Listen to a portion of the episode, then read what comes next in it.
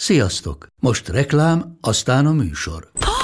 Hú, de szép szőnyeg. Új. Igen, tegnap vettem a Diégóban. Ó, és ez a függöny, de szép. Diégó! És hamarosan lesz új laminált padló a hálóban. Rátszakott a bank. Csak regisztráltam Diégó digitális klubkártyát vásárlás előtt. Csináljunk neked is egyet? Csak egy perc és kész. Regisztrálj te is áruházainkban, vagy a diego.hu oldalon, és azonnal megkapod digitális klubkártyádat, melyel akár 30% kedvezménnyel vásárolhatsz padlóburkolati és lakástextil termékeket. Diego.hu Már meg is kaptam e-mailben. Ez reklám volt, jó volt.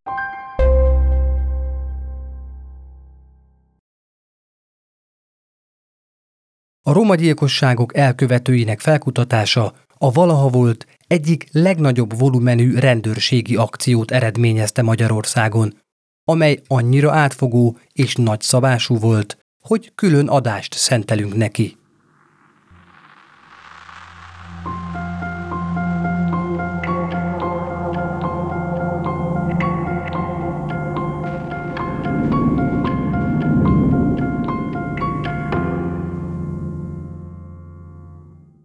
Sziasztok! Szatmári Péter vagyok, és ez itt a Bűntények Podcast legfrissebb része.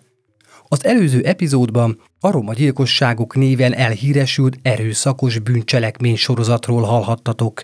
A mostani adást pedig annak szenteljük, hogyan szervezte meg a rendőrség a nyomozást, és végül hogyan buktak le az elkövetők. A részek meghallgatását sorrendben ajánlom.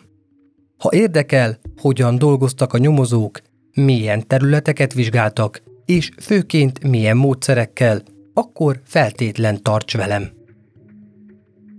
Az első, besenyő szögi rablásról még senki sem gondolta, hogy az lesz a roma gyilkosságok kiinduló pontja. Mivel az elkövetők semmilyen használható nyomot sem hagytak maguk után, az akkori eset utáni nyomozást viszonylag hamar megszüntette a helyi rendőrkapitányság.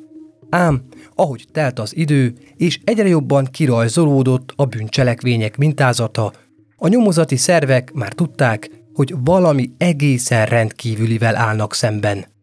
Sajnos ez csak az ötödik támadáskor vált egyértelművé, addig nem voltak összefűzhetőek az esetek. Az alsózolcai rajtaütés után azonban már nyilvánvalóvá vált, hogy itt egyfajta sorozatról van szó. Az egyes bűncselekmények helyszínei kelet-magyarországi vármegyékben történtek.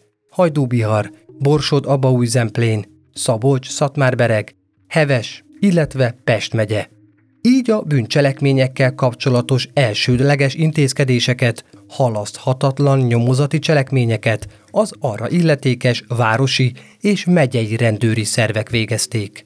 Ezek voltak például a helyszínbiztosítás, helyszíni szemle. A későbbi vizsgálatok és a bírósági tárgyalás során számtalan hibát tártak fel, melyet a helyszínen dolgozó egyenruhások vétettek. Ilyen volt például az, hogy nem biztosították eléggé a helyszín lezárását. Ezáltal fontos bizonyítékok semmisültek meg.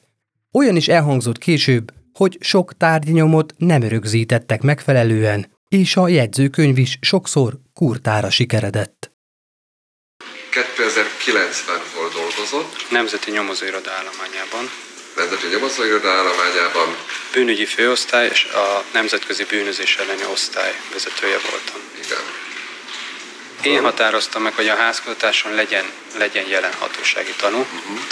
A, a És ha hatósági ez elmaradt, akkor az miért maradhatott el?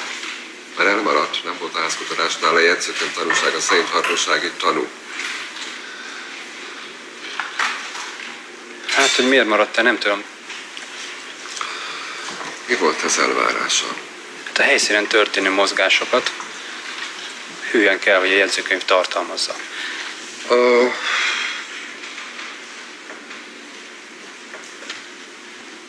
Most ez a jegyzőkönyv, ez összesen kettő, azaz kettő oldal. Árva szót nem tudott elmondani, hogy ott mi zajlott le, azt hogy hány helyiségbe jártak. Hát ez egy fontos bizonyíték. A kocsmai verekedésről is meg kell csinálni, nem még egy ilyen ügyben tisztességesen. Még nem is ismernének jogszabályokat. Mit csináljak vele? Dobjam ki, mert ennyit ér. Ki volt, aki az eligazítást tartotta önnek, mint annak a, a eljárási cselekmény végrehajtójának, akik házkutatást ö, fogalmasítottak. Nem tudom. Nem tudom. Ne tessék rajta mosolyogni. De nem Az tudom. ügy tönkre megy, ha maguk nem emlékeznek vissza, és elszúrtak mindent a jegyzőkönyvedésnél. Én nem vezettem jegyzőkönyvet, bíró úr. A, részt vette a házkutatáson, a mosolygását hagyja abba, mert Nem mosolygok.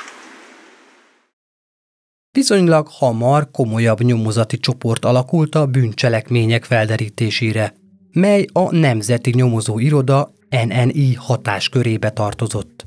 Azon belül is a bűnügyi főosztály különleges ügyek osztályához csatolták.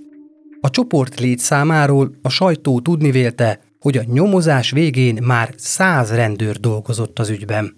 Ennek azonban köze sem volt a valósághoz.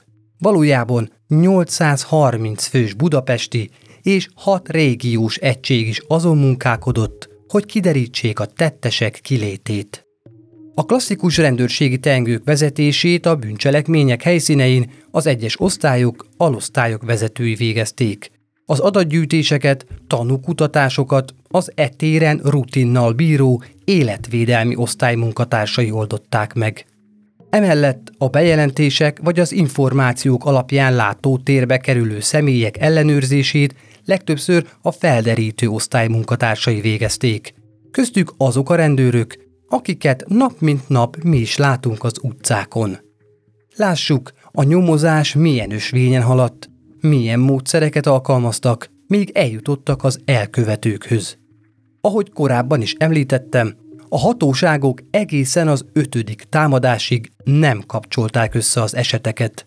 Mivel cigányok lakta településen történtek az atrocitások, inkább valamilyen belső nézeteltérést sejtettek az összetűzések hátterében. Időben vissza nem fizetett kölcsönre, erőfitoktatásra, eldurvult féltékenységi jelenetekre gondoltak.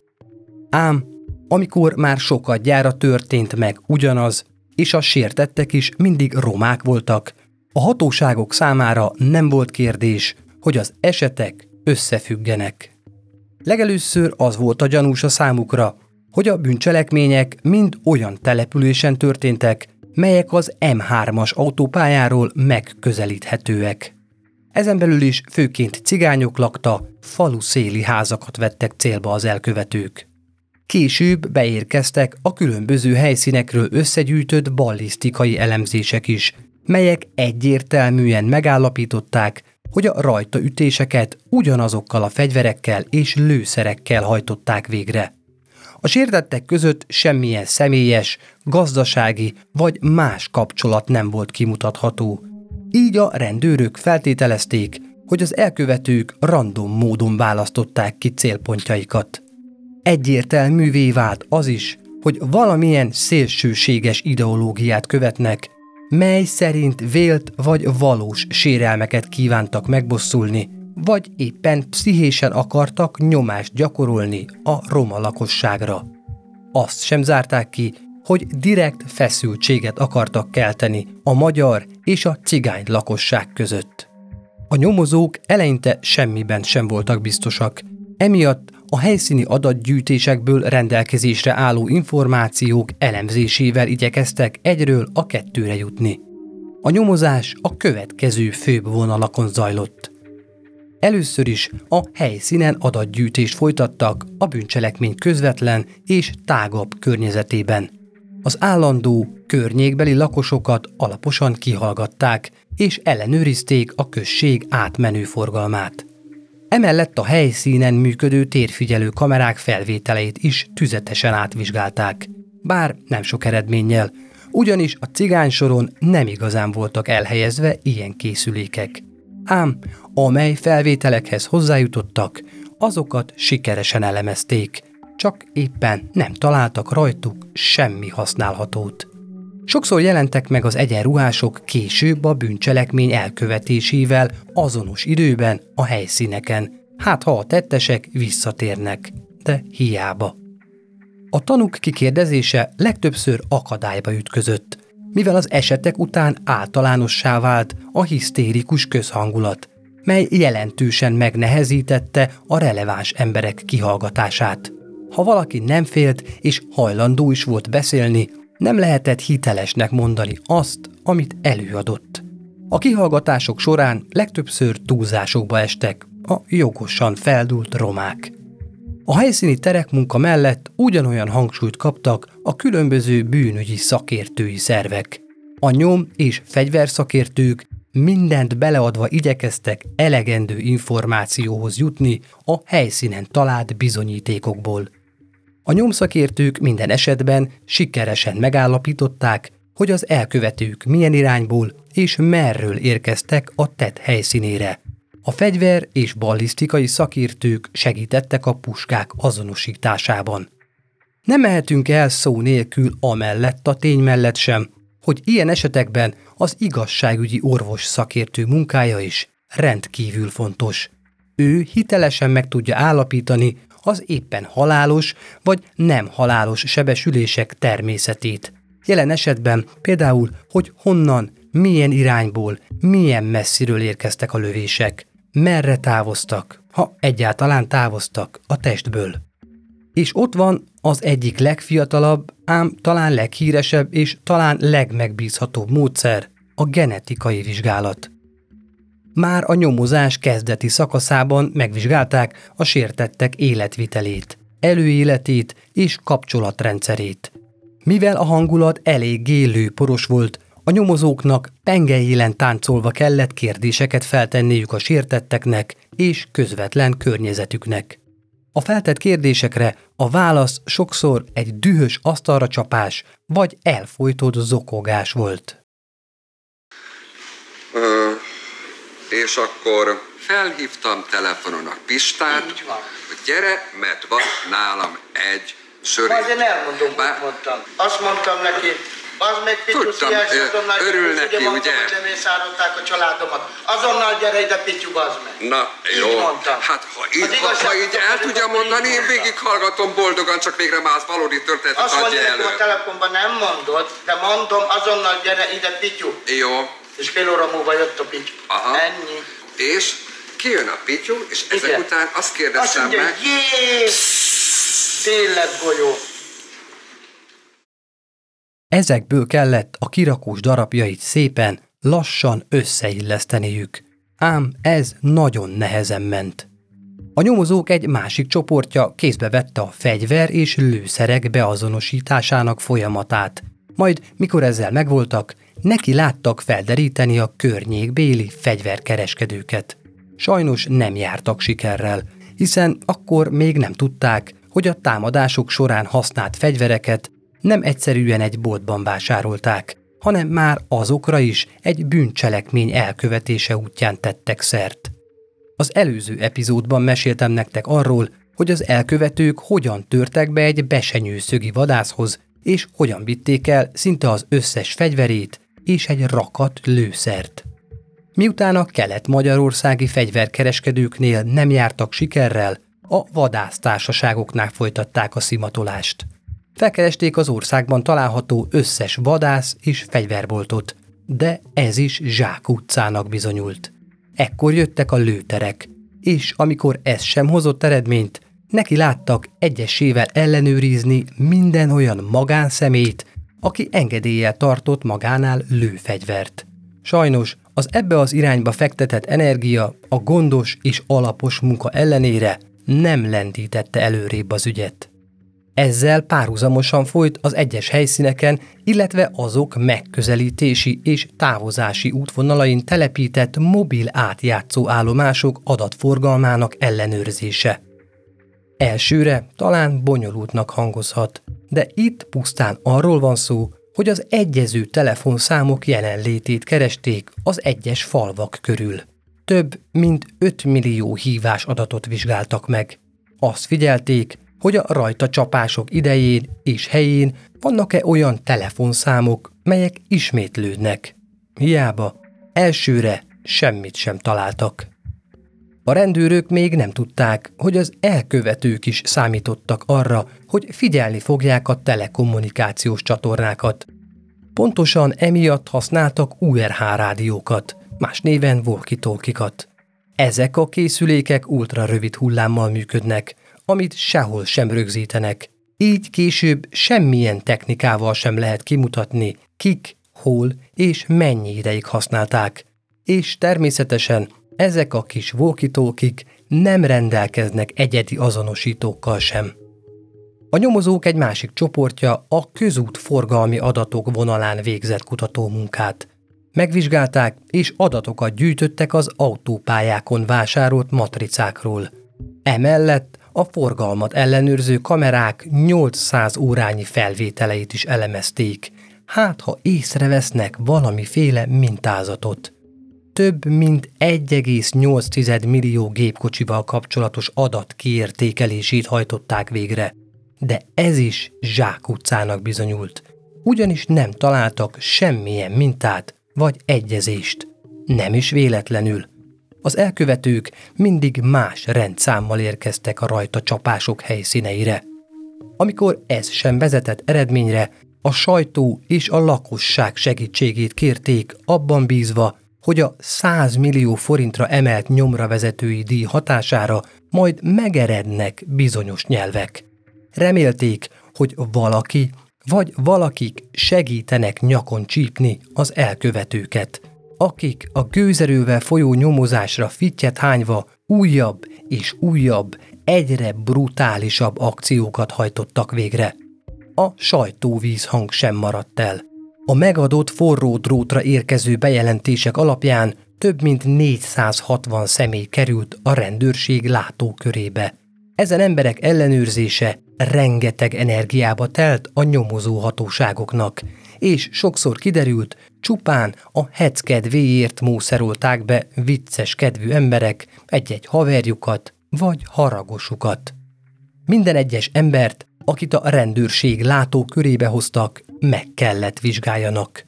Megnézték az előéletét, kihallgatásra hívták be őket, ellenőrizték a telefonjaikat, és sokszor előfordult, hogy poligráfos és vagy DNS vizsgálatnak is alávetették őket. Mint hiába, a valódi tettesek nem akadtak fenn a rendőrség hálóján. Tovább gondolkozva azt is lehetséges forgatókönyvnek tartották, hogy az elkövetőt vagy elkövetőket korábban valamiféle atrocitás érhette a romák részéről, és ezt kívánja vagy kívánják megbosszulni. Ezen szál felderítésére több mint 1300 személy elleni erőszakos bűncselekmény nyomozati iratait nézték át és értékelték. De még ekkor sem érkezett meg a várva várt áttörés. Ezzel egy időben folyt a szélsőséges ideológiát valló csoportok ellenőrzése is. Az nyilvánvaló volt, hogy a tetteseknek valami baja van a cigány lakossággal, mivel mindig ők álltak a támadások célkeresztjében. De hogy pontosan milyen indítatásból és milyen okból támadták a romákat, arra továbbra sem jöttek rá. A szervezetek tagjait gorcső alá vették, és igyekeztek minden csoporttagot ellenőrizni, de mind hiába. A tettesek nem kerültek rendőrkézre. A helyzet kezdett igazán frusztráló és idegtépő lenni. Több száz rendőr ét nappal látéve dolgozott, hogy legalább egy morzsányi nyomot találjon. De semmi nem volt, amin el tudtak volna indulni. A nyomszekértők által rögzítettek szerint három vagy négy elkövetőt kerestek. De arról, hogy ezek az emberek nők, vagy férfiak, fiatalok, vagy időseke, nem volt adat. A Nemzeti Nyomozó Iroda budapesti egységei mellett a régiós kirendeltség egyenruhásaira is számos feladat hárult. A vizsgálat folyamán számtalan helyi információ érkezett a rendőrséghez, és az ezek feldolgozása hozzájuk került.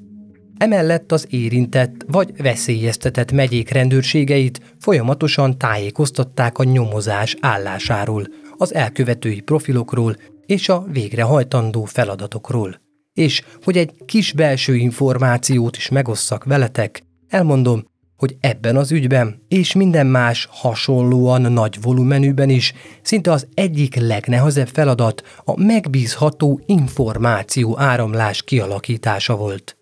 Mire gondolok ez alatt? Kiemelkedően fontos dolog volt meghatározni a megfelelő csatornákat arra, hogy az információk mindenkihez eljussanak, hogy legyen megfelelő feladatszabás, és hogy a végrehajtás is gördülékenyen menjen.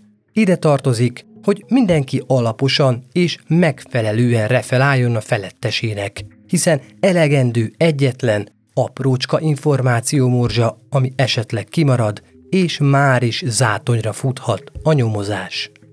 Ennek elkerülése érdekében ennél az esetnél a reggeli és a délutáni igazgatói eligazításon és a referálásokon is szóban, írásban és digitális formában is előkerült minden új adat. Ezen ismeretek alapján aztán stratégiai, taktikai döntéseket kellett meghozniuk a releváns személyeknek. Nem csupán az volt a feladatuk, hogy az esetek alapján kézre kerítsék az elkövetőket, hanem az is, hogy megakadályozzanak egy újabb vérengzést. A közrendvédelmi szolgálattal közösen kidolgoztak egy úgynevezett háló tervet, vagyis a már bűncselekmény helyszínéül szolgált településeket, továbbá a támadásoknak kitett települések veszélyeztetettségét vizsgálták. Az értékelésnek három főbb szempontja volt. A település elhelyezkedése, megközelíthetősége és a lakosság összetétele. A tervben határozták meg azt, milyen intézkedések szükségesek ahhoz, hogy lehetőség szerint megakadályozzanak egy újabb cigányok elleni támadást. A megoldás a folyamatos járőrözés, ellenőrző pontok létesítése, sűrűbb közúti igazolások lettek. A bűnesetek folyamatos elkövetése 14 hónapon át tartó feladatot adott a nyomozó csoportnak. Ez pedig egyre fokozódó mentális terhet jelentett minden az ügyön dolgozó számára. Arról nem is beszélve, hogy nem csupán ez volt akkoriban az egyetlen bűncselekmény az országban. Így a többi, esetenként jelentős ügyek az átlagosnál lassabban kerültek feldolgozásra.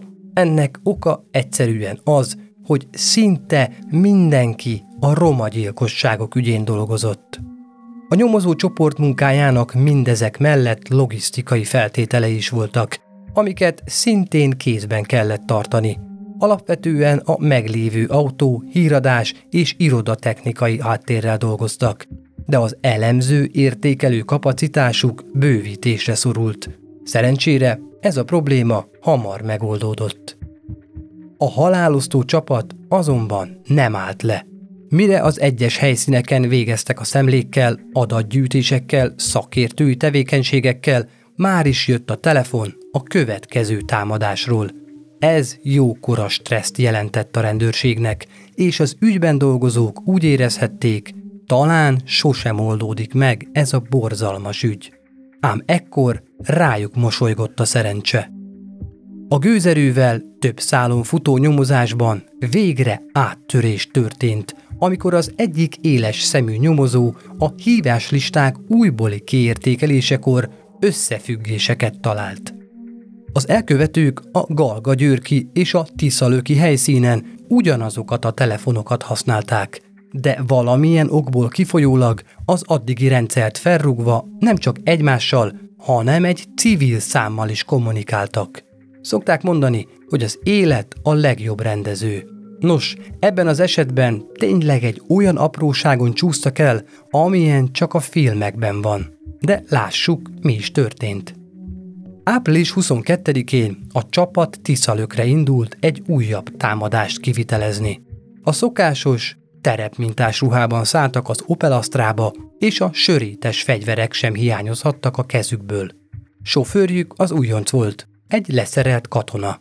Lassan közelítették meg a várost. Majd a két fegyveres kiszállt, a volán mögött ülő társuk pedig a közeli polgár terepülésre hajtott, hogy ott várjon, amíg társaik elvégzik a munkát.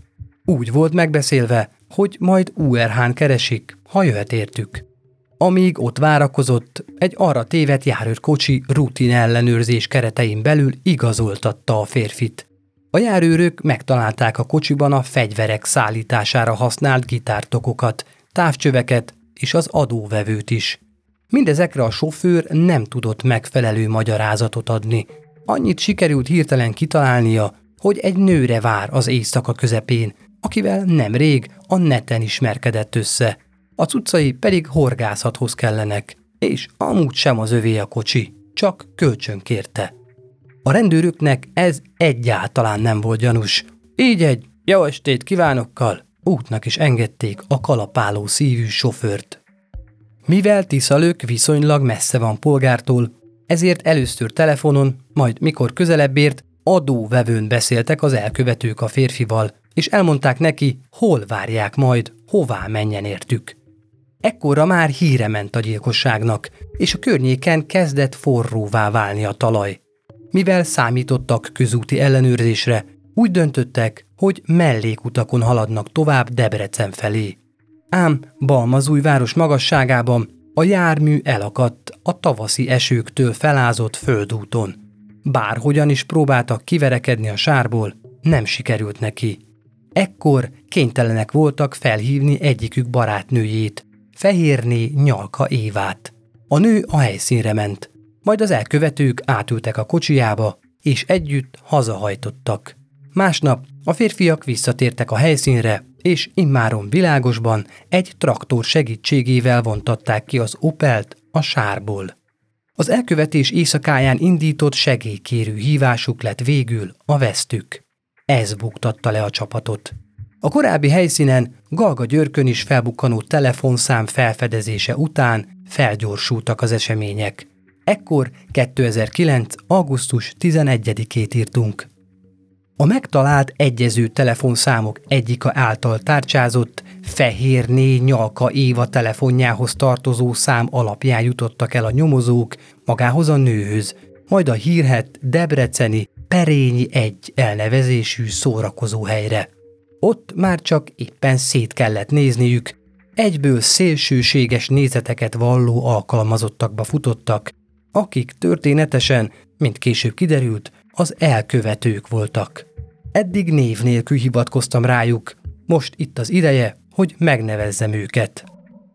Kis Árpád, testvére Kis István, Pető Zsolt, valamint a később csatlakozó Csontos István voltak azok, akik kimondottan cigányellenes, rasszissa indítékkal támadtak meg sorozatban roma embereket.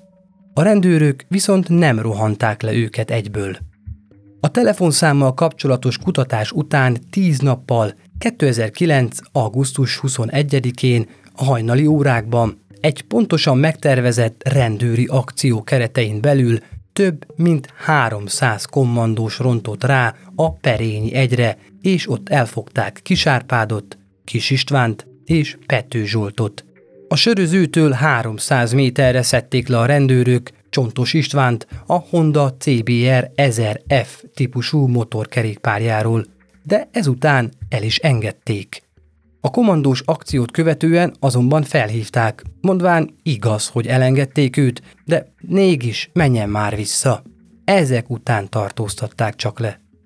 A gyanúsítottak elfogása után következtek a helyszíni szemlék és a házkutatások. A férfiak lakásaiban lefoglaltak többek között több sörétes és egy golyós puskát, pisztolyt, lőszereket, mobilokat, színkártyákat, ruhákat, bakancsokat és az Opel Astrát is. Ekkor jött el a szakértők ideje. A fegyver szakértő megállapította, hogy a férfiaknál lefoglalt puskák azonosak azokkal, melyeket a besenyő szögi vadásztól raboltak el évekkel azelőtt. A fegyverekből kilőtt sörétek pedig egyezés mutattak a bűntények helyszínein találtakkal. Ezek mellett a fegyvereken talált DNS minták is egyeztek használójukéval. Így kétség sem férhetett ahhoz, melyik fegyvernek kihúzta meg a ravaszát. Kis Árpád a Mauser, Kis István a Franci, míg Pető Zsolt a Fabarm gyártmányú fegyvert birtokolta és használta. Az egyes pontban található egy franki gyártmányú fegyvervizsgálat, ez egy 12 per 76-os kaliberjelű. Igen. 6-10 VSL típusú olasz gyártmányú sörétes puska. Egyszer hátravétem az ára, engedem csőretől, és innentől kezdve semmi más dolgom nincs, mint ahány lövést akarok leadni, annyiszor meghúzom a belső Igen. megállapításra került, hogy a Mauser márkájú fegyverről biztosított minták genetikai profilja Kis Árpád Sándor genetikai profiljával mutatott egyezést.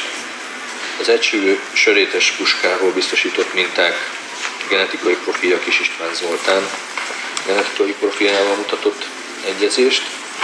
A 40 darab tételként megkapott sörétes vadásztörtény közül Pető Zsolt István genetikai profilját találtuk meg, a Molotov koktéloknál használt ronydarabokon is megtalálták kis Árpád DNS-ét. Sőt, érdekességképp megemlítem, hogy bebizonyosodott, a Molotov koktélokban lévő ásványolaj termékeket agyanúsítottak vallomása szerint nem a múl vagy más ismert törtőáromásról, hanem egy magán benzinkútról szerezték be. Még erre is figyeltek, nehogy gyanús legyen, hogy sűrűn vesznek kannába benzint. A helyszíneken rögzített bakancs lenyomatok is egytől egyig egyeztek az elkövetők bakancsának talp lenyomataival. A férfiak ellen szólt az is, hogy a támadások helyszínén működő mobil átjátszó tornyok rögzítették a Galgagyörki és a Tiszalöki bűncselekmények idején a szimkártyájuk adatait. Amikor ellenőrizték a telefonszámaikat, láthatóvá vált, az elkövetők honnan közelítették meg a bűncselekmények helyszíneit, majd merre távoztak. Ezek egyeztek a nyomozás során felvázoltakkal. Érdekes megemlíteni, hogy Kis István a telefonjáról a rajta csapások után a hajnali órákban rendszeresen SMS-t küldött a barátnőjének. Hát romantikus ember, na. Végül kiderült az is, hogy az Astra rendszeresen járt kelt az M3-as autópályán, pont a bűncselekmények időpontjában. Így ez még egy szeg volt a csapat koporsójában. Az informatikai szakértők az elkobzott elektronikai eszközöket vizsgálva feltérképezték a férfiak egymás közötti kommunikációját, melyből kristálytisztán látszott, hogy mindannyian szélsőséges nézeteket vallanak. Jóformán a fai gyűlölet tartotta össze őket. Mindannyiuk gépén találtak szélsőséges weboldalakat, cikkeket, és tudósításokat az általuk elkövetett brutális bűnesetekről. A tárgyalás során több olyan fotó is bemutatásra került, melyeken a vádlottak szélső jobboldali jelképekkel és feliratokkal ellátott ruhákat viselve pózoltak, illetve nem egyszer részt vettek ilyen tematikájú fesztiválokon is. Az elsőrendű vádlott Kisárpád nyakára például egy 88-as számot varratott, a német ABC 8. betűjét, a hát, ami így Hitler üdvözlésének rövidítése.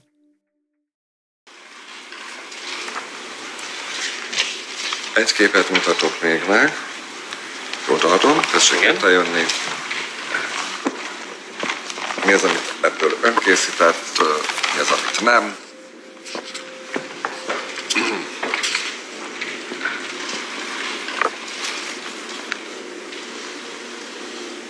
Nyakán látható 88 et arra nem emlékszem pontosan, azt elképzelhető, hogy én csináltam. Uh-huh. De... És az minek a szimbóluma?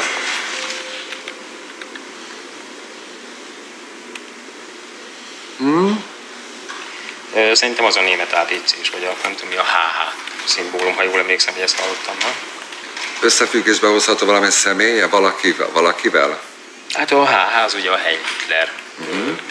Szlogen, én úgy emlékszem, hogy ez a 88-as ezt a jelképet fedi. Egyértelműen a társaság egy bizonyos ideológiai köré csoportosult, mely világnézet tökéletesen beleillett a bűncselekmények indítékainak sorába. De kik voltak ezek a férfiak, és hogyan fajult odáig gyűlöletük, hogy önkényes igazságosztóként embereket öltek meg? A 42 éves kis Árpád végzettségét tekintve hangtechnikus és jazzdobos. Fénykorában a tankcsapda előzenekaraként színpadra lépő replika együttesben játszott. Egyéb iránt az APEC kötelékében is ténykedett, illetve Izraelben is megvetette a lábát három évre, mint felszolgáló. Akkoriban hangtechnikusként dolgozott a Perényi egy klubban. Ő számított a csapat vezéralakjának – Általában ő volt az ötletgazda is.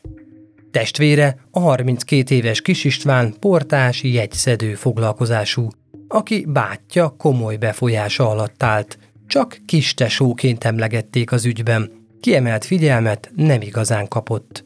Elfogásukkor mindketten részletes beismerő vallomást tettek. Barátjuk, a szintén 32 éves Pető Zsolt, végzettségét tekintve cukrász, szabad idejében pedig harci kutyák tenyésztésével foglalatoskodott. A halálbrigád működésekor biztonsági őrként kereste a kenyerét. Ő tagadta a bűncselekmények elkövetését. Negyedik, hozzájuk később csatlakozó társuk, Csontos István csupán 24 éves volt, szakmáját tekintve keramikus és hidegburkoló, szerződéses katonaként megjárta a koszovói háborút, és a katonai biztonsági hivatal informátoraként is dolgozott. Mindemellett kidobó emberként vigyázott a rendre az előbb említett vádlottakkal egyetemben. Ő csak a kislétai és a tiszalőki esetekhez fűződő viszonyát vallotta be. A bűncselekmény hátteréről, az elkövetés motivumáról a gyanúsítotti vallomásokból lehet következtetéseket levonni. Ez szerint Kis Istvánt korábban inzultálták a romák. 13 éves korában a rablás sértetje volt. Később egy roma ember életveszélyesen megszúrta, majd az elkövetőt a másodfokú eljárás során felmentették. Testvérének, Kis Árpádnak és barátainak szintén voltak személyes konfliktusai a romákkal. A rasszizmus viszont nem csak náluk, hanem az egész országban régóta tetten érhető volt már ekkor. A későbbi gyilkosok felvont szemöldökkel figyelték a médiában megjelenő romák által elkövetett bűncselekményekről szóró híreket. Végül az utolsó csepp a pohárban az olasz liszkai lincselés volt, melynek hírén felbuzdulva még jobban radikalizálódtak. Úgy érezték, hogy a magyar lakosságot ért támadások ellen csoportjuknak tennie kell valamit. Az olasz liszkai lincselésről ellenpólusként szintén készítünk műsort.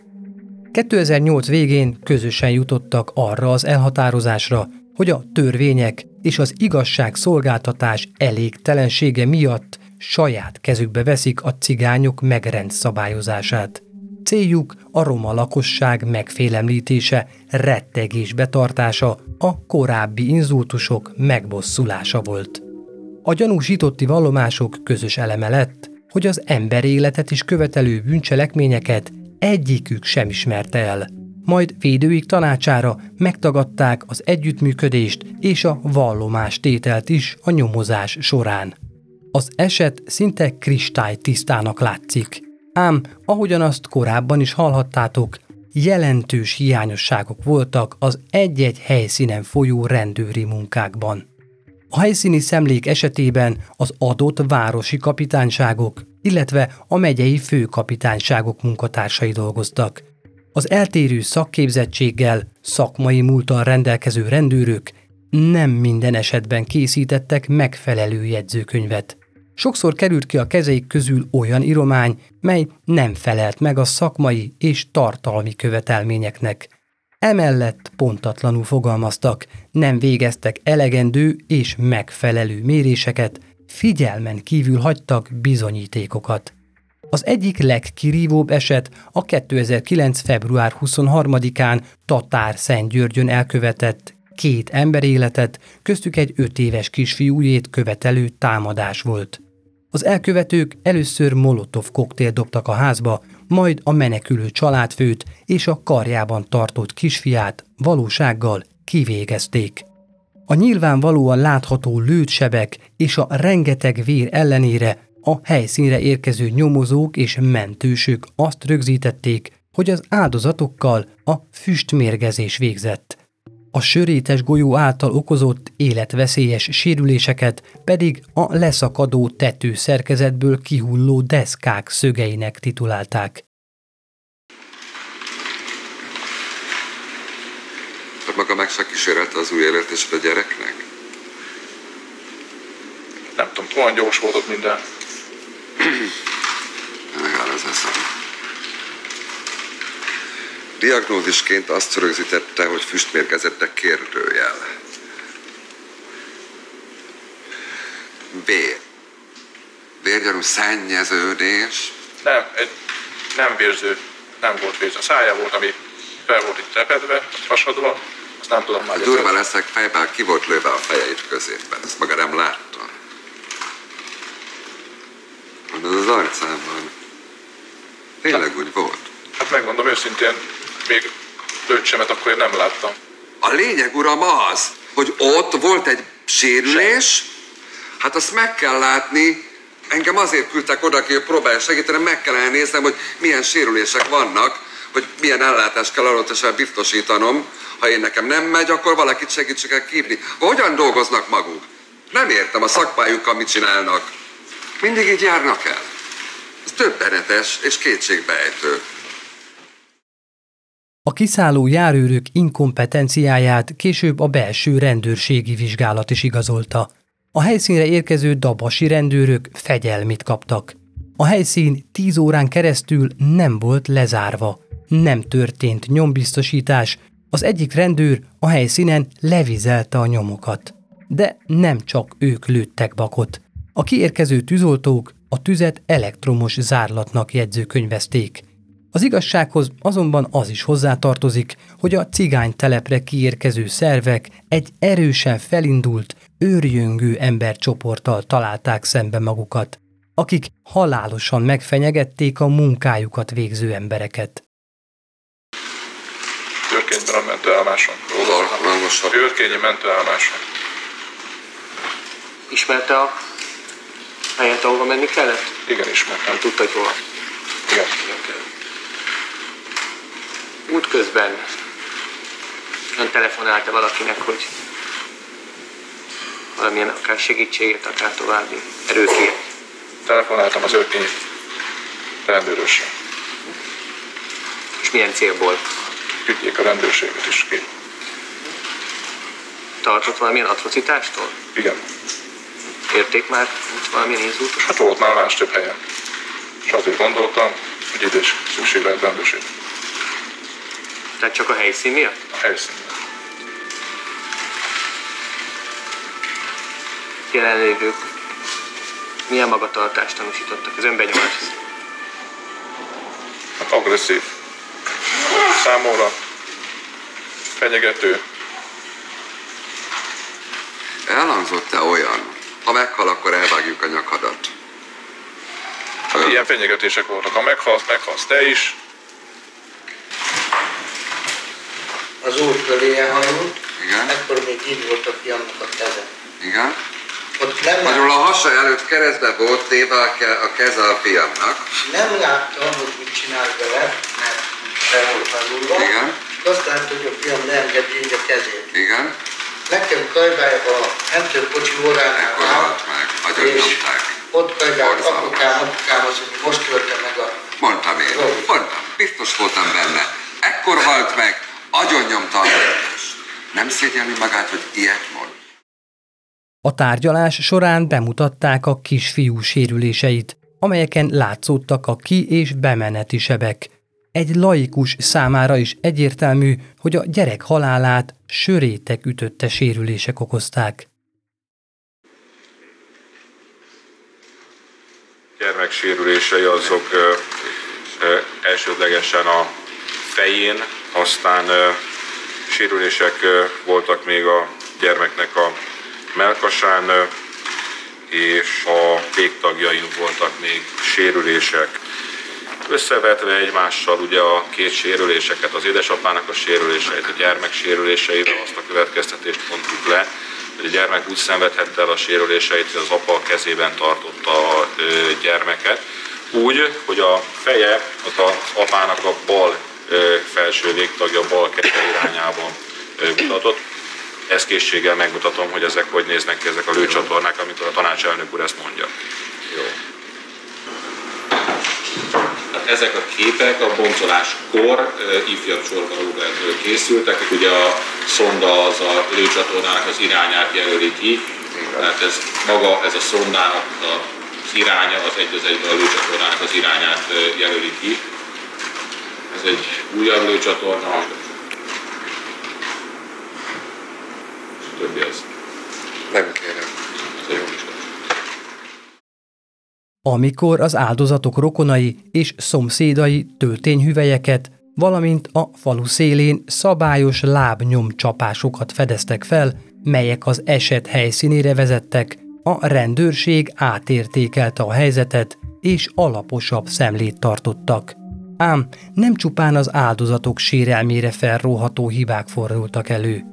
Amikor a debreceni Perényi egy nevű szórakozó helyen rajta ütöttek az elkövetőkön, az illetékes nyomozók nem rögzítették megfelelően a jegyzőkönyvben, hogy pontosan melyik helységben találták meg a fegyvereket, és az elfogás során használt kamera még a téli idő számításra volt állítva, augusztusban, így nem pontos az időbélyeg a felvételeken.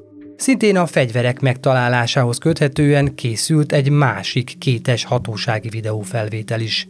Biztonsági okokból előbb egy tűzszerész kutatta a puskákat, aki meg is találta azokat, de ahelyett, hogy egyből rögzítette volna egy hiteles kamerával, csak később tért vissza a nyomozókkal, és eljátszotta, hogy épp akkor találta meg a fegyvereket. Mindezek a hibák, hiányosságok, a későbbi tárgyalások komoly támadási felületet jelentettek a gyanúsítottak és védőik számára. Maga a tárgyalás sorozat is rendkívül hosszú, érdekes és tanulságos. Így azt egy következő részben dolgozzuk fel. Köszönöm, hogy velem tartottatok. A részt Szilágyi Perjesi Réka írta. A zenéjét Komlósi Máté szerezte. Ha tehetitek, kérlek támogassatok minket Patreonon, hogy több ilyen tartalmat készíthessünk nektek. Köszönjük! Találkozunk a következő epizódban. Addig is, sziasztok!